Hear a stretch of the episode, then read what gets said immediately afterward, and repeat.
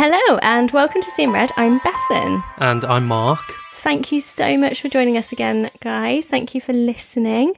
Um, thank you if you get in touch with us on social media. We're on Facebook, Instagram, Twitter, and you can email us and YouTube. So let us know if you've got any thoughts on today's episode. And thank you to our wonderful new Patreon supporters and all of our Patreon supporters. Uh, the new people to this party are Naomi Russell, Joanne Lewis and Glenn Mullen. Thank you so much, guys. Uh, I know we say it every single time, but your support makes such a difference to the show. Yeah, thank um, you so well. much, guys. Really, really appreciate it. And if you want to join these guys and the other hundred or so people that support us through Patreon, then you can find us at patreon.com slash seeing red podcast. And we've got a number of different tiers that you can sign up to, uh, different levels of support with different fun stuff that's going on with each one. So today's case, uh, is a case that I'm sure many of you will be aware of. Uh, it's been requested by listener and friend of the show, Ellie, you know who you are. Uh, and it's a case that has highlighted changes for a number of aspects of our legal system in the UK. We'll be looking at the case of Richard and Sally Challen. So, the last time I covered a domestic abuse case, it was in a Patreon special back in October 2018, so nearly two years ago. I looked at the brutal death of Karen Pugh at the hands of her husband, Christopher. But due to his history of domestic violence not being included as part of his conviction, Christopher was convicted of manslaughter for the hammer attack. And this case focused primarily on physical violence. But today we're going to be looking at another aspect of domestic violence called coercive control. Um, you might remember some of the statistics if you listen to that episode, but they were kind of focusing on the physical violence side of things with domestic abuse. This is definitely going to look at the coercive control side of things. All too often, we hear of the abused person being killed at the hands of the abuser, but today's case, however, is a bit different. Whilst we may have also heard of the abuser being killed at the hands of their victim, this case is, kind of in my opinion at least, incredibly unique. Is it a case that you know much about, Mark? Have you heard much about this? I, I do know it, yeah. I, re- I remember it at the time. I remember her son. I know she's got two sons, but uh, one of her sons, I think his name was David, he did a lot of work around um, appealing his mother's conviction um, successfully in the end. I know you'll come onto it, and it's probably not a spoiler for anybody, but um, but yeah, so I, I, was aware of it. I don't know how I feel about it, but I don't know enough about it to have a real informed opinion of it. Um, on the face of it, I, I think this could be, this could split our uh, listeners into two camps. So those in favour of Sally and those uh, not in favour of her. I wouldn't say those in favour of Sally or her husband Richard, maybe, um, but I think you'll either agree uh, with what Sally did and, and what happened to her ultimately, or you won't. Yeah, I totally agree. And I think if you look at it in a very black and white sense, it's easy to make a quick judgment, but there is a lot more to this. So yeah, hopefully, um, you'll by the end of this episode you'll have a really firm decision on on what you think about this and what you think about her case. So Sally was just 15 years old when she met Richard. He was 22 years old and whilst he was charming to begin with, as they began their relationship, he gradually began to take control. And Sally, as young as she was, hadn't had the chance to experience any relationships. She was the perfect person for Richard to control. Sally's upbringing had been quite a sheltered one. She was born into an old fashioned family. Her four older brothers were teenagers by the time she came along. Her father died when she was six, so she was raised by her mother alone, and according to Sally, her mother didn't think it was the thing for a girl to pursue higher education.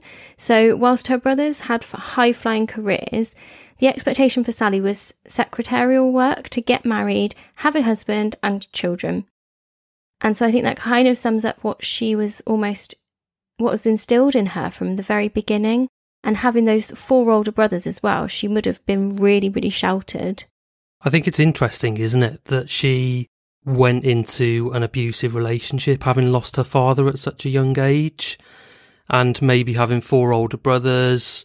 Uh, they could have they could have expressed an element of control over her. I'm not saying they did, but maybe they did. Uh, dressed up as protection, and I'm sure that's what it was. But I wonder if there's something in that. I think that's interesting. That's one for a psychologist, isn't it? But definitely, I do. I do think there's there's something there potentially. Mm-hmm. Losing your father at the age of six, and then uh, getting with an older man at the age of fifteen, and somebody that uh, was quite strict, I guess. Yeah, and I think this is it. It's um, it's definitely something that will have had an impact going ahead. Richard lived locally and he was quite well known. He was known as a funny guy and quite charismatic. His dad had been the motoring correspondent for the News of the World, and so Richard was a petrolhead. He was passionate about fast cars and Formula One, and he actually made a lot of his money as a car dealer.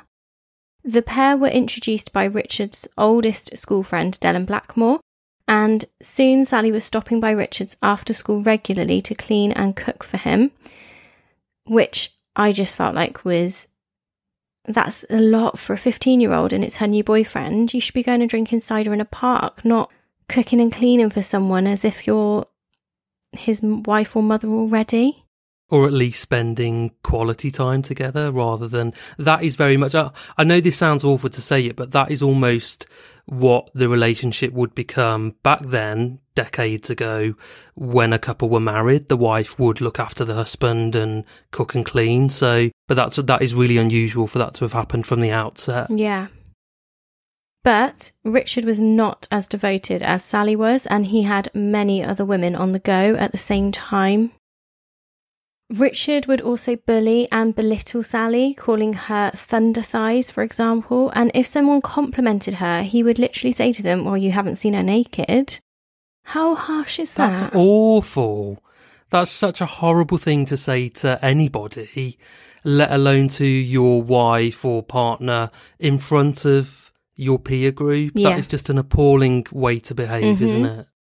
He was also completely in charge of their finances and he didn't let her out to socialise unless he was there. He took control of who her friends were and he enforced strict rules upon his younger girlfriend. And to make matters worse, whilst Sally was forced to behave in this manner that Richard expected, he would flaunt his money, and along with his affairs, he was also a frequent visitor to brothels.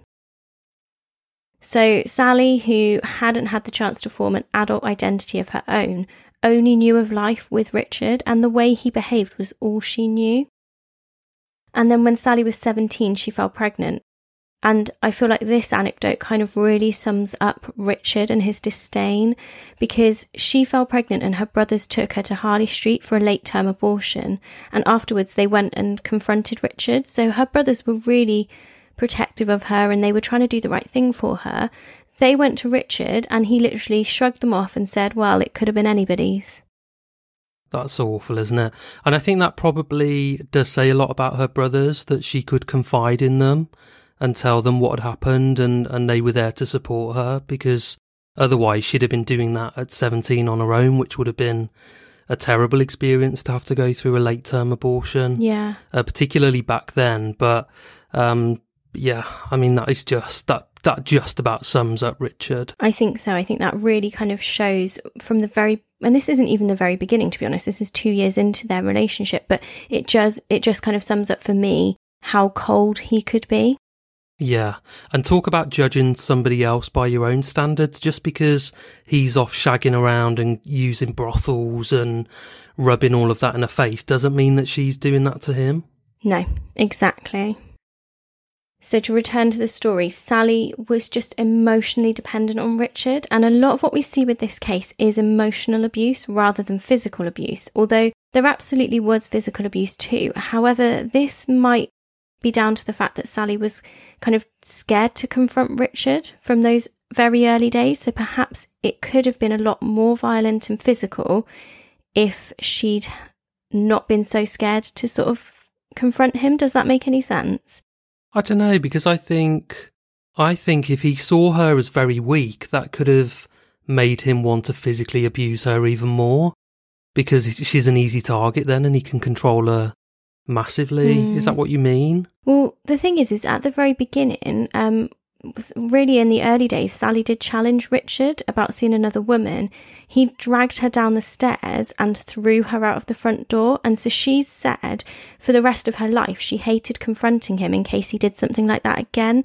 So I do wonder if this relationship could have been a lot more physically violent if she hadn't been if too she scared was standing to up to him. Yeah, Yeah. I do wonder about that. Yeah, I think you're probably right. I think she she's obviously just gone for the quiet life, the easy life, because the consequences of confronting him are abundantly clear. He's gonna probably do worse. That violence quite often escalates, and the first instance of her confronting him about seeing another woman, and he's dragged her down the stairs and thrown her out the front door. What what is this guy going to be capable of in the future? So I completely understand why she would just go for that quieter life. And she loved him. She really, really loved him. And this was someone that she'd been with since she was 15. So, um, whilst it might from the outside be very easy to say, well, she should have just left him, it's a lot deeper than that.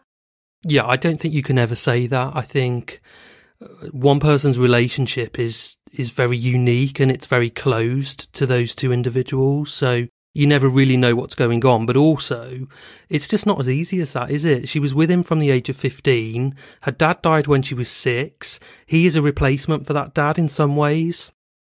Does she want to go through the trauma of losing her dad all over again? That's essentially what she would be facing. And him making these comments about her weight or saying derog- derogatory things about her, um, she's not going to have the self confidence that she's worth it for anybody else or or good enough. She's, I'm assuming, she's probably thinking to herself, well, if I leave him, who's going to want me? And it breaks your heart, doesn't it, to think of someone thinking It that? does. It does. And when that confidence has been chipped away at over a sustained, prolonged period of time, it's much more damaging than if it if it's just over a short period of time with some some awful things that are said in the heat of the moment. When it is literally a sustained attack over decades, it, it does so much damage, doesn't it? Absolutely.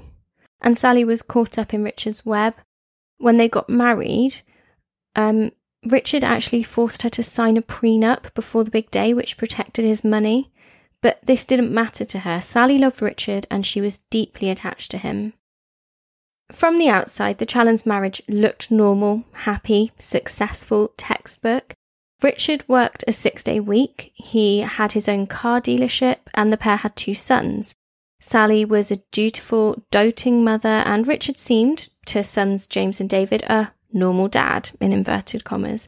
They had holidays to Disneyland, Florida, Marbella, and Richard would take the boys go karting or out to ride on mini motorbikes, and life just seemed good. But if anyone looked closer, and as Claygate was a small community and people did, there were definitely cracks in this perfect family image. People were shocked that Richard would so openly criticise his wife in public. He was caught speeding and he lied about it. He was convicted of fraud after crashing his Ferrari and lying about the accident. And many of the other women in the village thought he was sleazy. For two years running, Richard sent out Christmas cards that showed him leaning on a bonnet straddled by nude or topless women. Oh, fucking hell. Ugh, I know. So rather than send out a nice, cozy Christmas card, which I think it's always a bit vain when you put your own photo on the front, unless you live in America where that's acceptable. Um, but to do that here in this country is quite vain. But I kind of get it. If you're really happy with your family and proud of them, Mm. fine, go with that route. But to actually use it as an opportunity to massage your own ego and to just lean over the bonnet of a posh car with some slag rubbing her tits in your face for your Christmas card. I mean, what the fuck? Slag rubbing her tits in her face. Well, people are going to have me now on, you know, female appropriation or whatever, but No, I know you what you mean though. He's he's doing that to get a reaction. He knows what that is looking like and he knows what he looks like with that and he loves himself. but I also wonder if he's doing it to represent himself in a different way. So when people receive that card, when women receive that card, maybe in Claygate, which is, as you said, is a small community, maybe they see him in a different way, in a sexual way. Yeah. And that means that they might be more susceptible to falling victim to, to his advances, maybe. Yeah, exactly. He might see this as this is attractive to women, so I'm going to do it. And he's planting that seed, isn't Yeah. he? That sexual seed. And Richard just wasn't this great dad that he liked to pretend he was either. His sons, as they grew up, soon realised this and became more and more aware of the problems that their mum and dad faced in their relationship. Sally got a job at one point, and so because she had a job and an income, all of the household expenses had to come from her wages, whilst Richard continued spending his own money on fast cars and nice watches. He just did his own thing and he had no awareness of other members of his family. His son David, who you mentioned earlier, um, is someone who I will talk about a lot in this because he's really talked openly about the family life and the family dynamic. And he recalled a day when his dad challenged him because he wasn't at school. It was the middle of the summer holidays. Jesus. And like, don't get me wrong, I don't know when half term is or summer holidays. I don't have a child in school, so it's kind of fair enough. Yeah. And he had two kids as well. Yeah. I think that shows how little he was involved in the family. Yeah. That they weren't planning any nice family days out during the summer holiday. None of that would have been discussed because he wouldn't have even been aware that it was the summer holidays. And I think the fact that it's the middle of the summer holidays, you, what, you haven't noticed that he's Yeah. not been in school for the last two weeks as well as today? that makes it worse. And I also think that this is this represents the world revolving around him. Mm-hmm. So he thinks he's at the center of everything. He doesn't pay attention to anybody else. Yeah. David has described his mum as loving, kind, calm, accepting, everything that you'd want in a mother. She'd always listen. And he's also said, When I realised I was gay, it was mum who talked to me. There was an unspoken agreement not to mention it to dad. So, again, I think that just really sums up the difference between Sally and Richard and their parenting styles, their being a human being styles, and also really kind of you can see why David is is has and will stand by his mum because she's just for him exactly what he wanted as a mum. Absolutely, yeah, from what you've said. She does sound like an amazing woman. And I also do I don't want to say all of this and make it sound like we're um, saying Richard deserves anything. I think it's just very important to show just what kind of person he was and and the way he is behaving in this whole scenario. Potentially there were some really great things about him as well, but I just couldn't really find much that wasn't great when it wasn't for himself. When it's for other people or, Yeah. or show, lovely, but when it's when it's for his family or his children, he doesn't seem to really care about anything.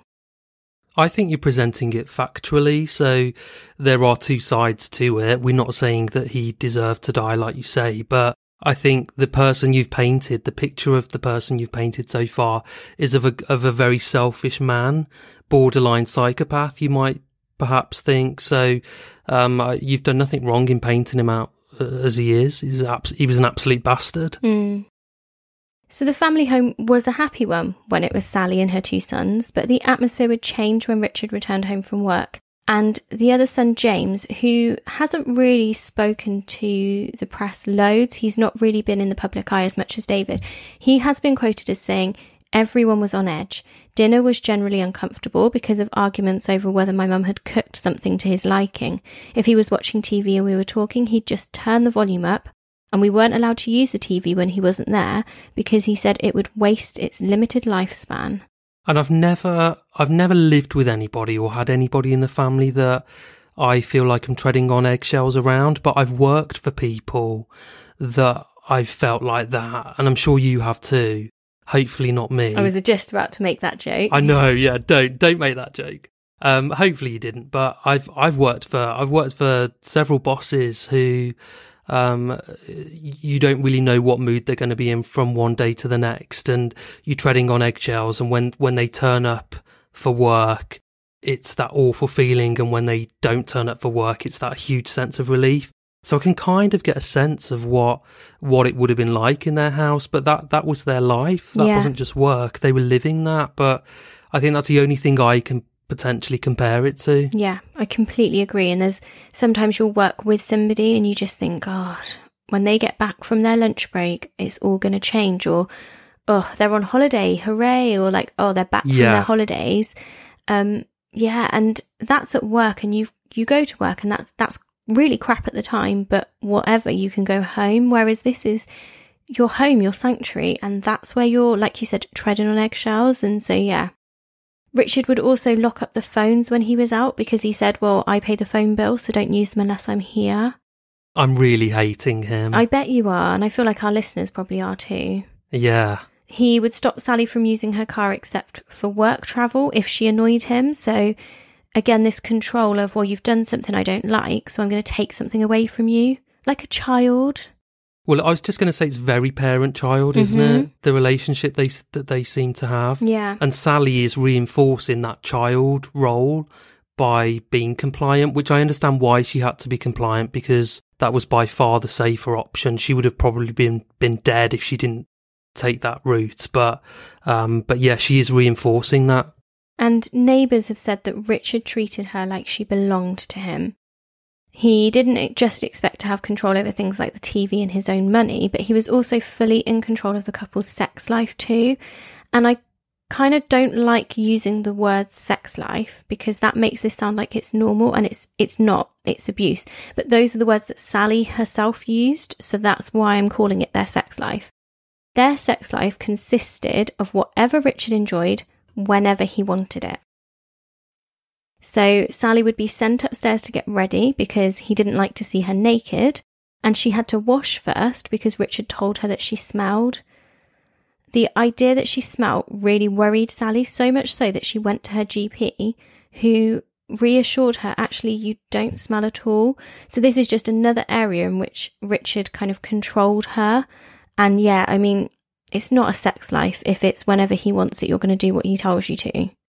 That makes me sad as well. The fact that he was saying something deeply personal to her, saying that she smelt, that would really undermine her confidence. And yeah, that is just heartbreaking, isn't it? hmm It's such a cruel thing to say Yeah. when it's not true. And to say like, oh, I don't like to see you naked. I don't want to have to see Yeah. you naked. What the hell? And what mixed messages is she getting that he says she smells, he she's unattractive, she's got thunder thighs, he doesn't want to see her naked, yet he's having sex with her. Yeah. So she probably is incredibly confused, but like you say, it's not it's not sex, it's rape. It is. And even when she's talking retrospectively, she still calls it their sex life. So it really shows what kind of effect this has had on her. Um, and Sally has also stated that Richard raped her. Um, on one occasion, he had witnessed her hug a friend goodnight, and basically the the couples there was a group of couples and they were all spending time together, and this was one of Richard's oldest friends. Him and Sally were then in the lounge, and they ended up being the last people at the end of the evening. And then they stood up to say goodnight and they gave each other a hug goodnight before they went off to their own bedrooms. And that was apparently quite normal. The the couples would hug as hellos and goodbyes all the time. But Richard apparently stormed in and demanded to know what was going on. And both of them were like, well, nothing, obviously. His wife's upstairs and you're my husband and no, nothing. But Richard then took her upstairs and raped her as almost like a half as like a punishment, half as like a control thing of no, you're mine. I was going to say, yeah, Mhm. that's that's that's possibly what it was, but and I, I don't know the intricacies of all of this, but to me, in such an abusive, coercive, controlling relationship, I would say any sex that happened in that relationship was rape. Mm-hmm. Although I understand from from Sally's perspective, there would be a, a differentiation, wouldn't there, between no, normal sex.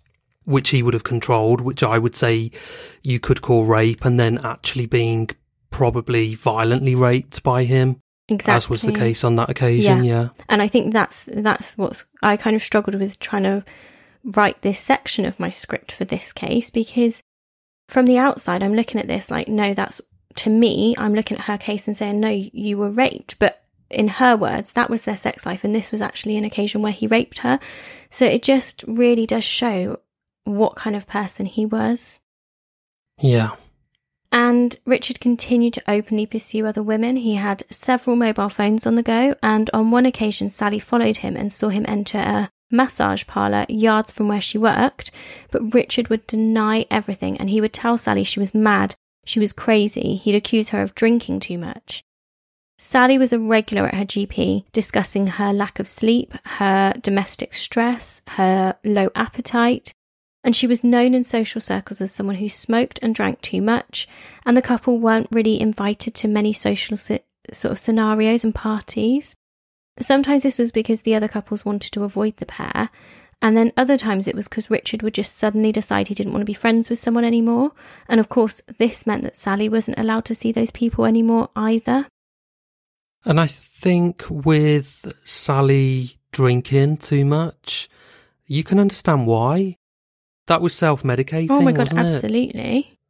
Why would she not reach for something that's really accessible, that's going to numb the pain of the life that she's she's leading? Yeah. I completely understand why she would do it.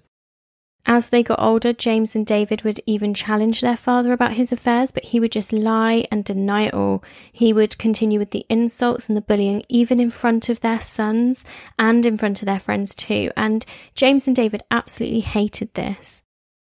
One of Sally's few real friends, a woman called Sarah, has been quoted as saying, There was only one thing she talked about, and that was Richard. It was endless. For all the years I knew Sally, she was besotted with him, absolutely desperately in love. She didn't want to anger or upset him, she just wanted to be loved by him. And from the outside, you could tell that that wasn't going to happen. So, Sarah was one of the few people that Richard actually allowed Sally to have as a friend.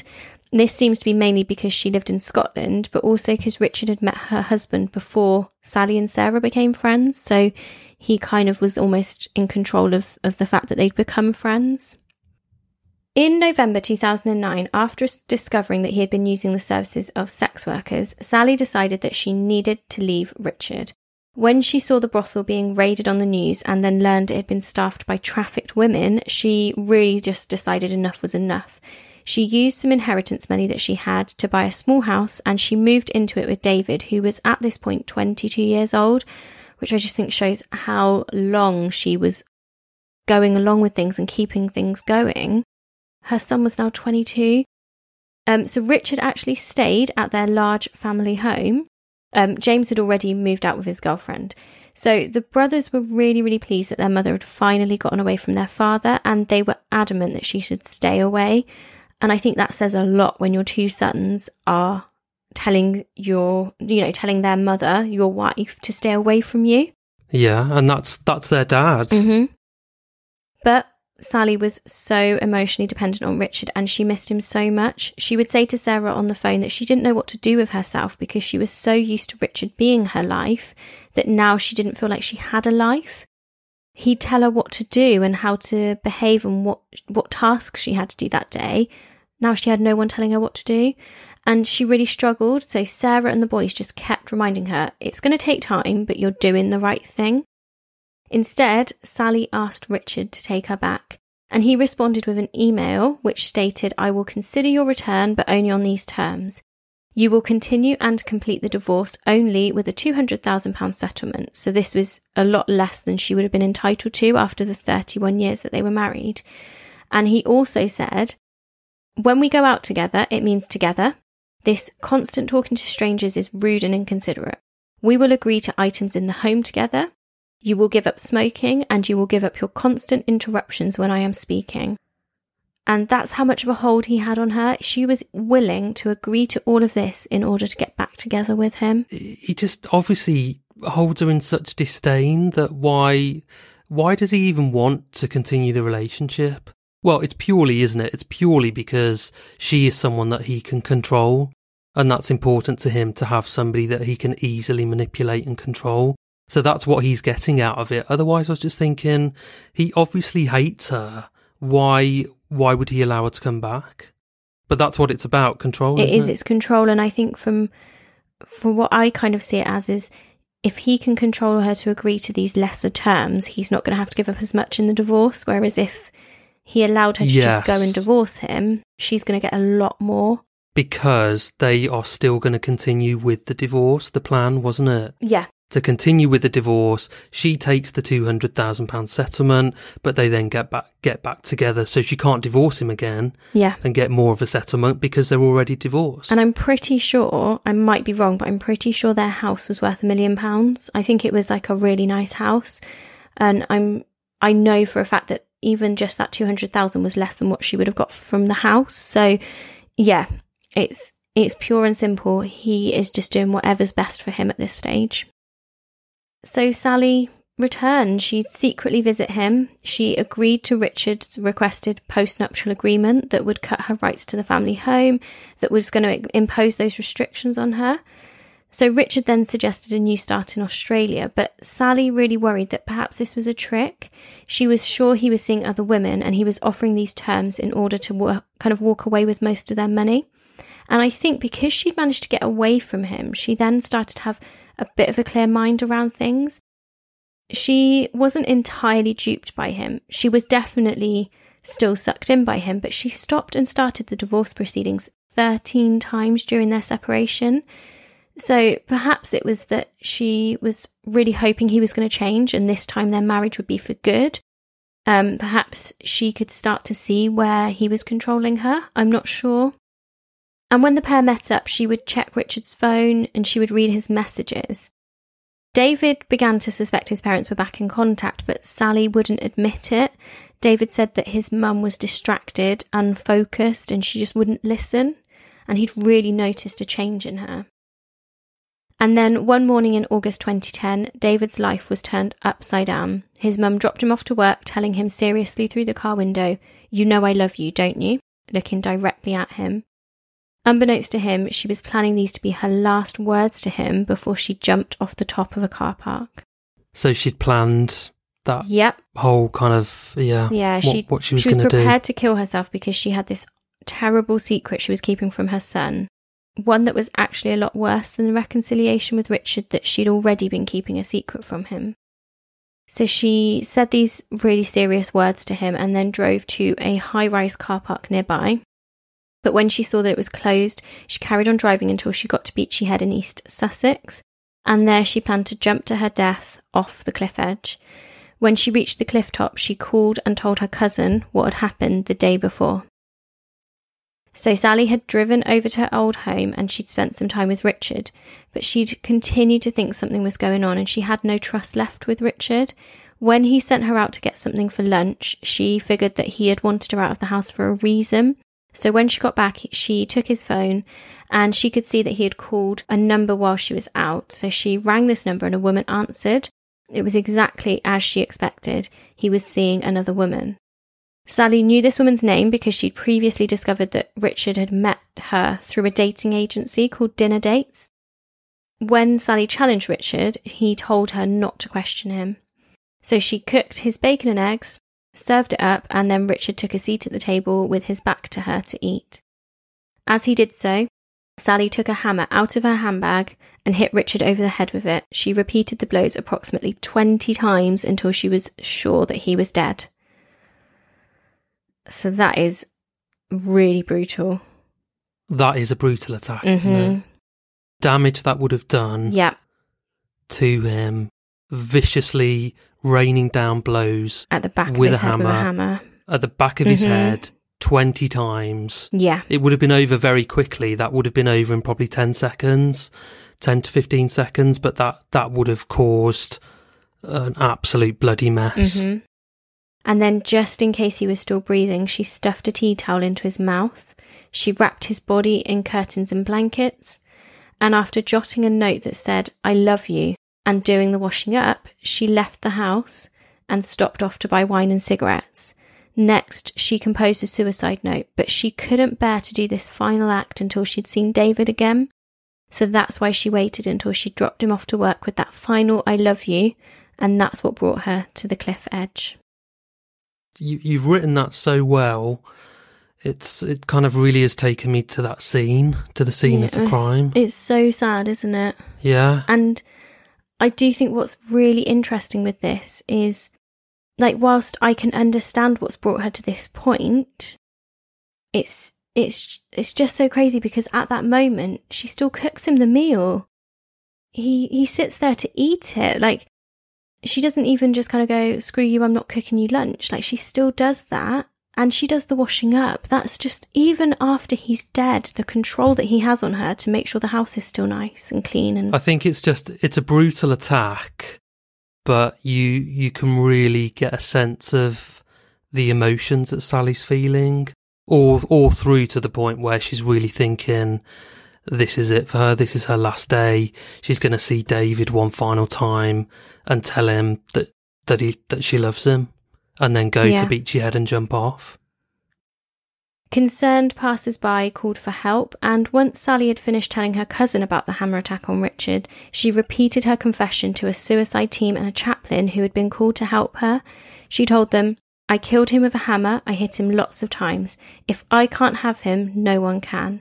And it took them two hours to talk her down from the edge. Later that day, David was summoned by his manager.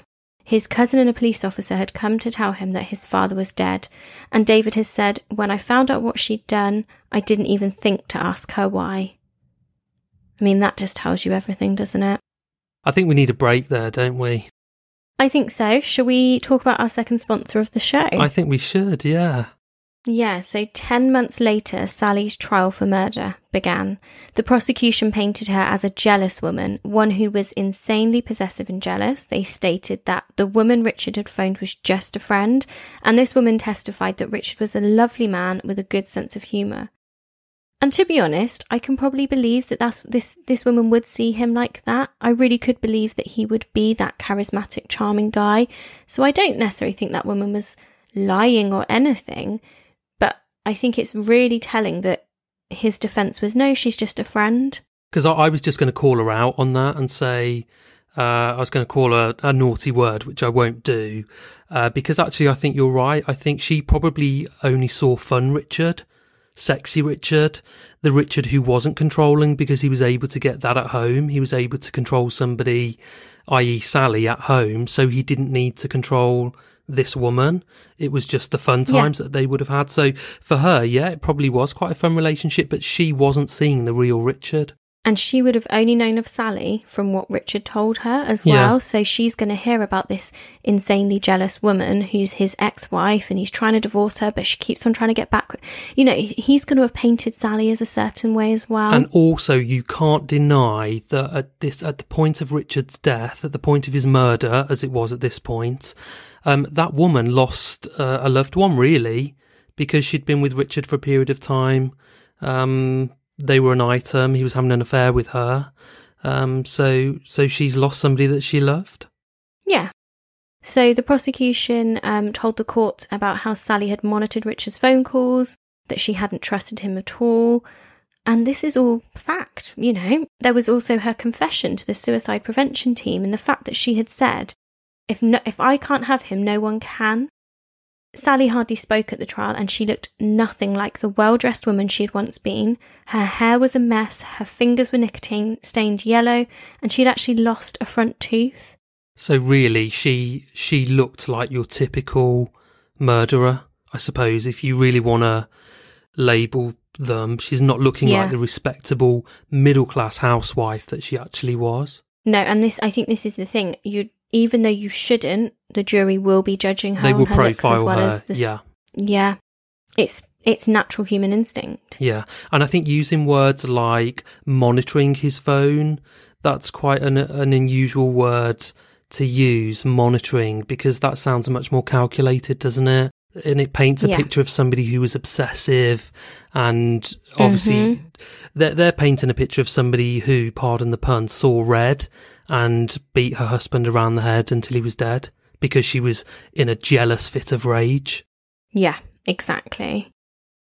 And Sally's defense team, who to be honest, I'm a bit pissed off with in this case, I'm not going to lie, they chose not to kind of help her in any way, really. They didn't use a provocation defense, which could have reduced her charge to manslaughter. I mean, it might not have done, but it could have done.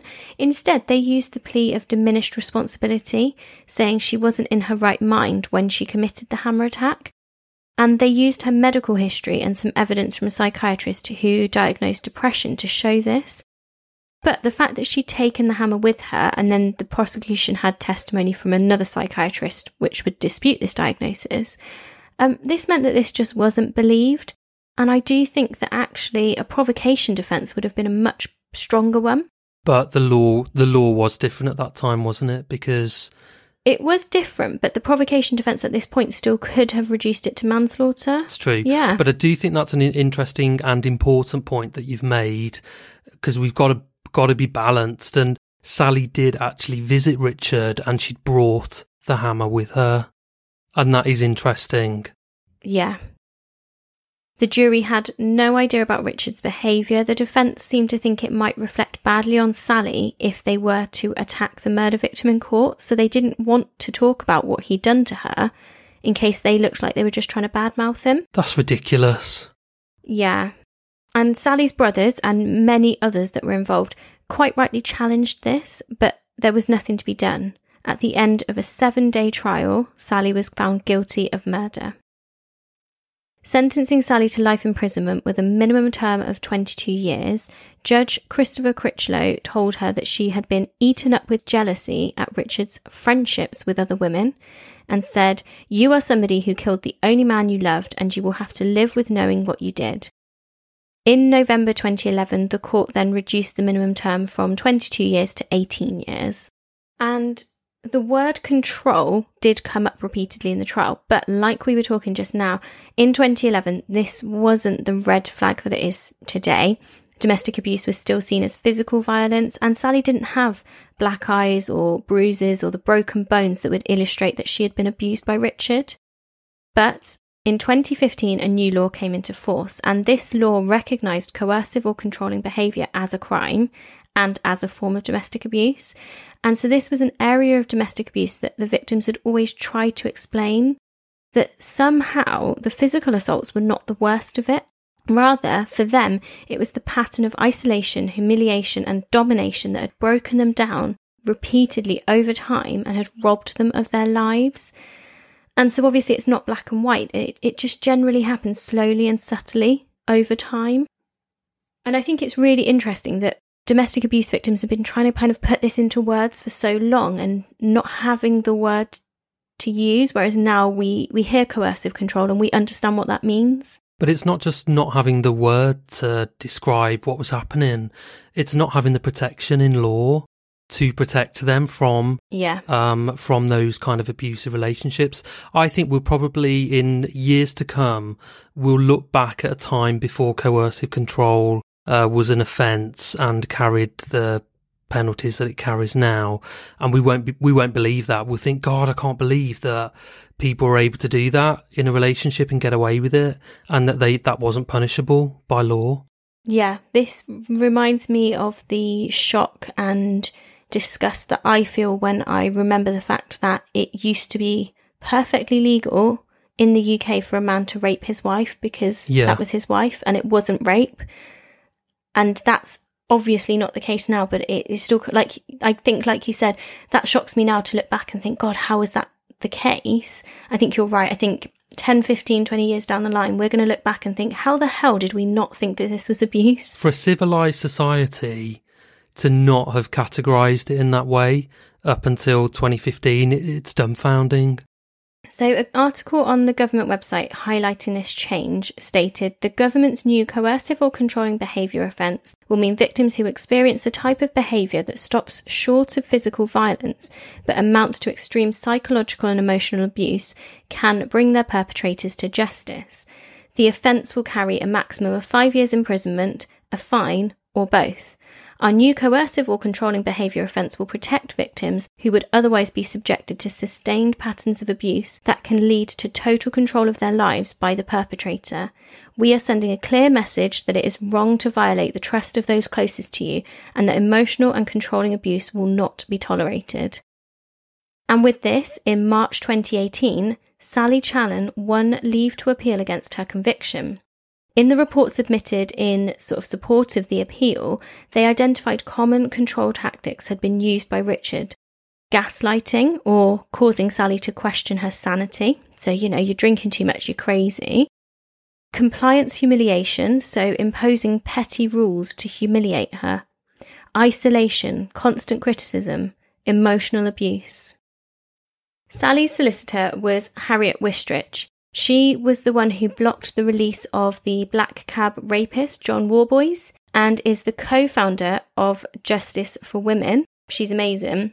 And through Justice for Women, they helped secure the release of Sarah Thornton, Emma Humphreys, and other women who had killed their violent and abusive husbands. So she argued with Sally's case that the new law brought in in 2015 supported a defence for Sally that would reduce her conviction to manslaughter or would allow her a retrial. And Sally's sons wanted their mother freed. The fact that none of Richard's friends or relatives came forward to say otherwise was really telling, and in fact, many of them publicly showed their support for Sally's Wow. appeal. Yeah. And at the original trial, it was suggested that Sally attacked Richard in a rage, but their son David said before the appeal that he believed his mother's claim that she was unaware of her actions when she killed Richard. He said, She took that hammer and she killed my father. I recognise what happened, but we have to recognise what psychological control does. I don't know why she took that hammer. She doesn't understand why. And he also said that he and James can't understand how Sally still loved Richard. He said, We don't know what to do with that. My father's not alive anymore and he still has power over her. He said to the press that he hoped the appeal would acknowledge his mother's mental abuse and could acknowledge what she'd suffered throughout her life.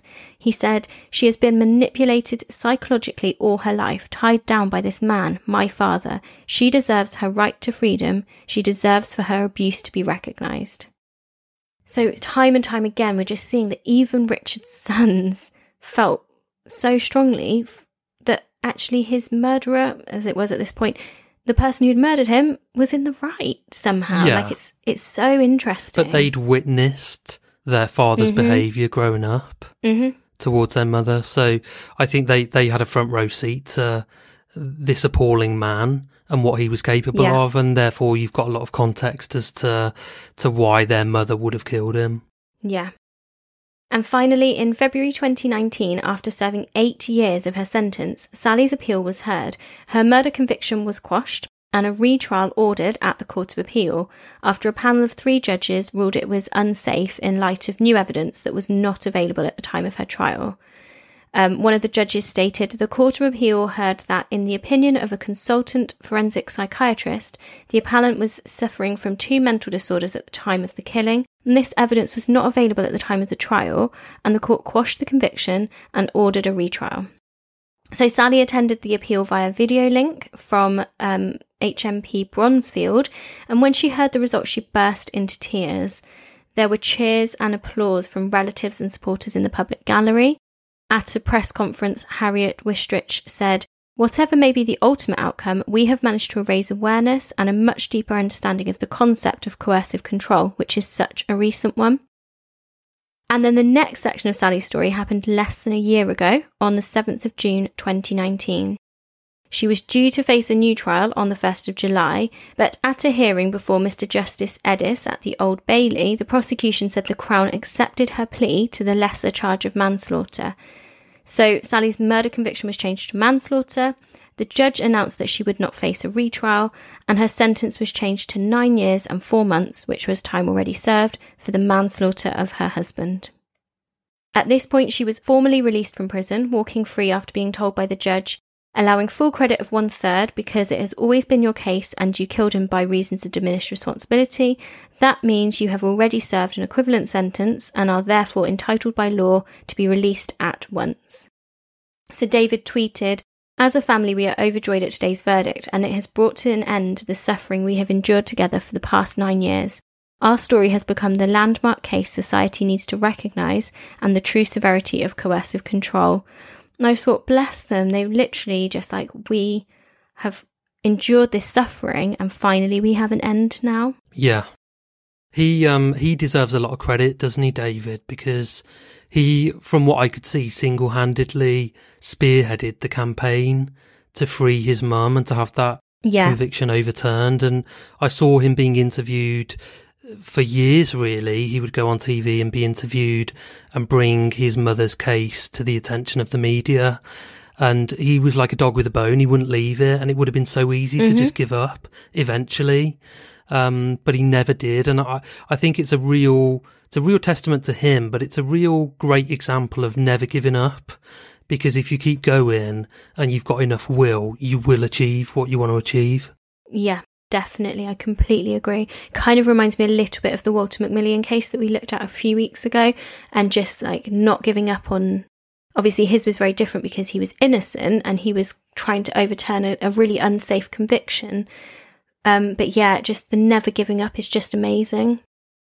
So um, James sort of said to the court in a victim impact statement, we have lost a father and we do not seek to justify our mother, mother's actions. He said his mother does not deserve to be punished further.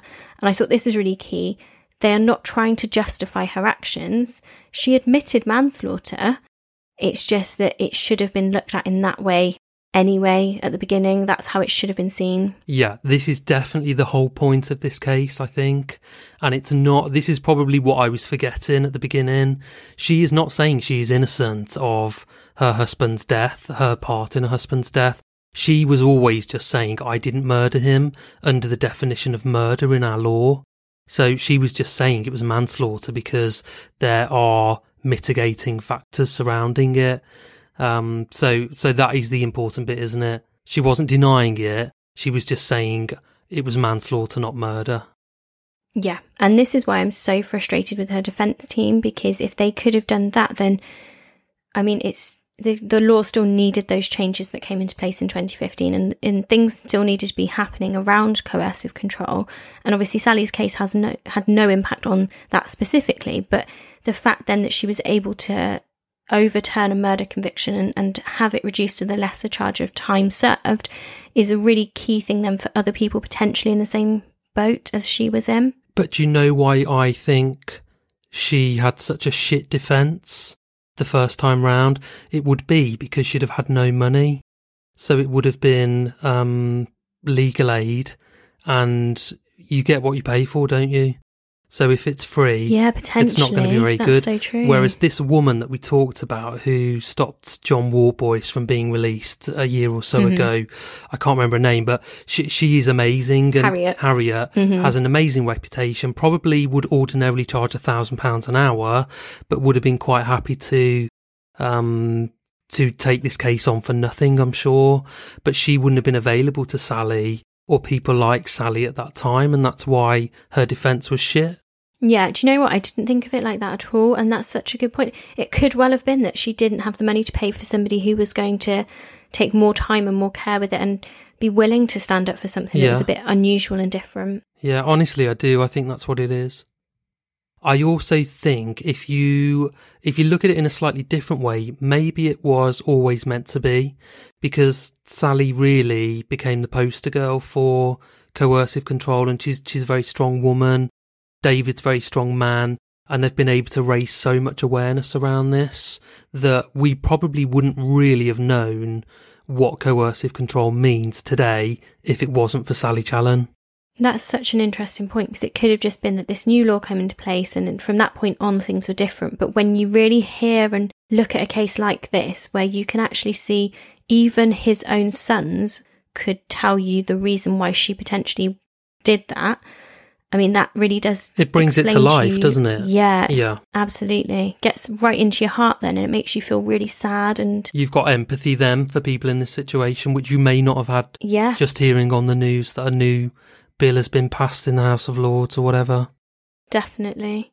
And I do also think that it helps you to kind of bring it to life. For me, um, that way, if I was looking at a friend's relationship and I was starting to worry about them, that potentially I'd have more of an understanding of where coercive control could have come in to then want to help them. Whereas before, you might think to yourself, well, they're not, they're clearly not being abused because I can't see any bruises and I've gone round every day and she's not been Yeah. attacked. I'm sure what happened to Sally and it happening in this convoluted way with the retrial, a change in the law, and lots of media attention around her case, I'm sure that saved lives because of what you've Yeah. said, based on what you've said, that friends, neighbours, colleagues, relatives will have been able to uh, observe and understand coercive control in other people's relationships and support it better than they would have been able to do if their understanding was lacking. Yeah. So Sally walked out of court to the sound of applause from all her supporters, and I just think she must have felt a bit like you said, what she's gone through. She's obviously strong enough to come out the other side, and that's absolutely amazing that she could, but also that it was worth it for something. You know, she's she's been in prison, but actually she's managed to change lives. She told a press conference Many other women who are victims of abuse, as I was, are in prison today serving life sentences. They should not be serving sentences for murder, but for manslaughter. And she added, I still love Richard and I miss him dreadfully and wish that none of this had happened. I'm just so happy I can begin to live my life again. I have had major ups and major downs. Without the support of my family and my endless telephone calls to them at inappropriate times, I don't know how I would have coped. I can't get over the fact that she is still talking about how much she loves Richard. And I think that really, really shows how this is not black and white whatsoever. Yeah, I think that, no pun intended here, I shouldn't say it, but that does hammer home the abuse, the nature Jesus of the abuse. Christ. I'm sorry, guys, but it does hammer home the nature of the abuse, doesn't it? Yeah. That she's still mm-hmm. talking in that way. She was brainwashed almost. Yeah. And so Sally Challen has continued to kind of fight for justice and fight for awareness. And she said that she hopes the justice system is going to take abuse more seriously and that getting appeal will become easier for women if they're convicted of murder. She did explain kind of the problem is a lot of women don't understand that they're in a relationship which is a coercive, controlled relationship. And it's the friends, the family, the work colleagues, the relatives that see that. Somehow they need to speak to that person and open their eyes to what they're going through. And breaking that tie is such is such a strong tie. Those women are really vulnerable. So she wants schools to teach young girls and young boys about coercive control.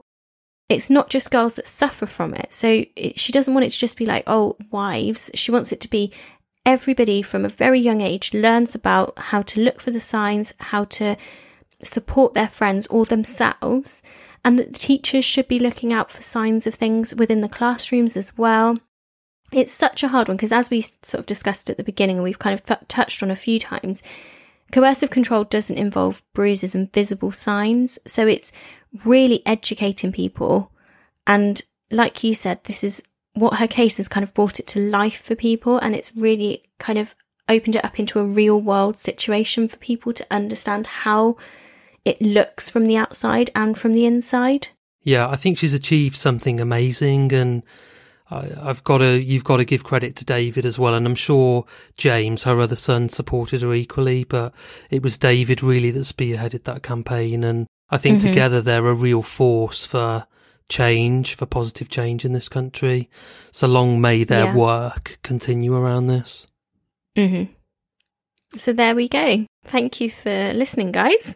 I think this one was always going to be on our list, wasn't it? It was always going to be a case that we had to cover. Mm-hmm. It was, uh, I remember it so well all through the years, not just up until, not just from last year when she was released, but uh, I remember the fight for, for justice for her. So, um, so yeah, very, um, very well told case. Well done, Bethan. Oh, thank you very much. Thank you, Ellie, for suggesting it. I know you suggested it months ago, so um, hopefully it's a nice surprise for you that we've covered the case for you today. She usually usually listens in the bath, doesn't she, Ellie? So I can just she sorry, Ellie. I'm just picturing. Yeah, bomb. I'm picturing her in the bath with a bath bomb, listening to Seeing Red. So fill your boots. You're picturing her in the bath. Yeah. sorry, Ellie. fill your boots on on this episode. Um, thank you for listening, guys. Uh, don't forget to check out our show sponsors. So we've got Beer Fifty Two. Check out Beer 52 and get your free beers at beer52.com slash red. Um, also, don't forget to check out wearewild.com. Uh, you get 20% off your first wild deodorant purchase on their website. Uh, just use code RED at checkout. Thank you so much. Get in touch with us in all the usual ways to discuss the episode, and we will be back with you next week. We'll see you then. Bye. Bye.